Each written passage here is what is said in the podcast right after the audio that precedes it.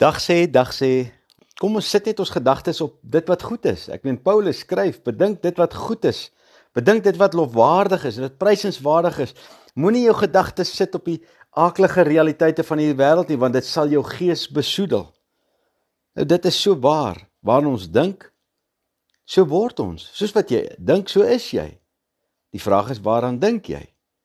Nou, elkeen van ons gaan gekonfronteer word deur ons lewe met besluite. Jy moet 'n besluit maak of jy gaan trou of nie.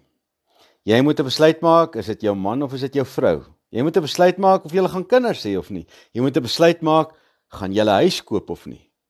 Daar's soveel besluite wat ons maak. Jy moet 'n besluit maak oor vir watse werk doen jy aansoek. Wat is jy bereid om te Jy moet 'n besluit maak oor watse klere jy koop of kos wat jy maak. Elke dag word ons gekonfronteer met soveel besluite. En baie van ons dink ons moet die besluite self maak. Ons mag nie raad vra nie. Nou dis waar baie van ons verkeerd is. Want nie een van ons, nie een mens in hierdie wêreld het dit alleen gemaak nie. Ons dink nou baie keer dan kyk ons na ander mense. Dan dink ons hy het 'n reuse sukses gemaak. Hoe het hy daar gekom? Hy's seker baie slim. Ek wil vir jou so sê, daar waar daar baie raadgewers is, daar is groot sukses. Dis wat die woord ook sê.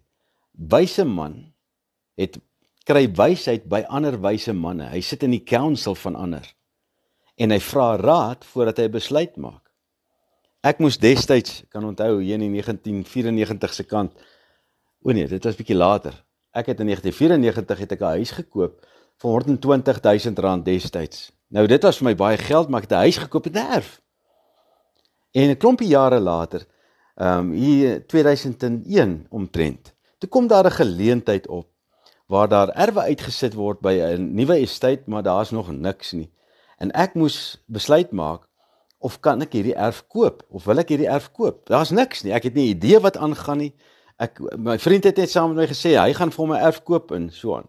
Maar nou is ek nie seker in my gees nie. Ek weet nie want hierdie erf is 145000 rand en is ver meer as wat ek betaal het ooit vir 'n huis. En ek het nie sekerheid gehad nie. En ek lees toe hierdie skrif eendag in die Bybel en ek besef toe maar ek moet verraad vra. En ek gaan toe na 'n vriend van my in die in die kerk waar ons was. En hierdie vriend was finansiëel baie suksesvol. Hy's heelwat ouer gewees as ek en sy pad was regtig 'n pad wat ek geadmireer het. En ek het toe gegaan en ek het vir hom gesê, "Kan ek jou opinie kry?" En hy het my gesê natuurlik en ek het vir hom gesê wil jy met saam met my ry en ek het hom opgelaai en ons ek het hom gebring na die plek toe waar die erwe gaan uitgesit word en daar was niks nie.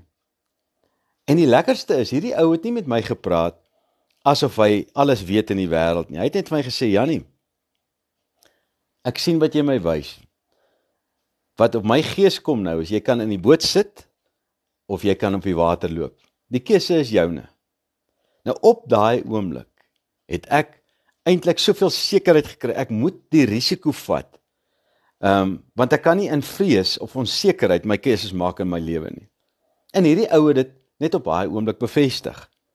En ek het toe daai keuse gemaak en vandag kyk ek terug en dit was waarskynlik een van die belangrikste finansiële besluite wat ek geneem het want dit het 'n ding aan die gang begin sit waar een ding het gelei tot 'n ander ding en die ander ding en die ander ding. Maar as ek bang was en in vrees my lewe geleef het, sou ek nooit daai keuse gemaak het nie. So wat sê ek vir jou? Daar is wysheid in counselling. En nou luister baie mooi. As jy 'n springbok wil word, by wie is die beste ou om te gaan raad vra? Moenie vir jou pel gaan raad vra wat wou springbok speel, maar hy het beseer geword en hy en hy sit nou en hy's nêrens nie. Gaan vra raad by iemand wat wel springbok geword het. Want daai ou kan vir jou die raad gee wat om te doen. Maar om raad te vra van iemand wat misluk het in die aspek wat jy oor raad vra, daai persoon kan tog net vir jou die raad gee van wat dit is om te misluk. En dit is nie wysheid nie. So ek hoop dit maak vir jou sin. Niemand van ons maak dit alleen in hierdie lewe nie. Ons het almal hulp nodig. Vra vir hulp en vra vir hulp van iemand wat 'n spesialis is oor die aspek waaroor jy hulp nodig het. Dis wysheid. En wie weet, dalk lei die volgende ding tot die volgende ding tot die volgende ding en eendag kyk jy terug en jy sê dankie tog ek het verraad gevra en nie na my vrees of my onsekerheid geluister nie.